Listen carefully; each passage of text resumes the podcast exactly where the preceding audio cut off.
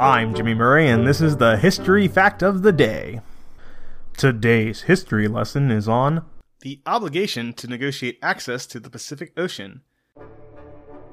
The obligation to negotiate access to the Pacific Ocean between Bolivia and Chile was a case at the International Court of Justice. In the case, Bolivia petitioned the court for a writ of mandamus obligating Chile to negotiate with Bolivia to restore Bolivia's access to the Pacific Ocean, which it lost to Chile in 1883 after the War of the Pacific.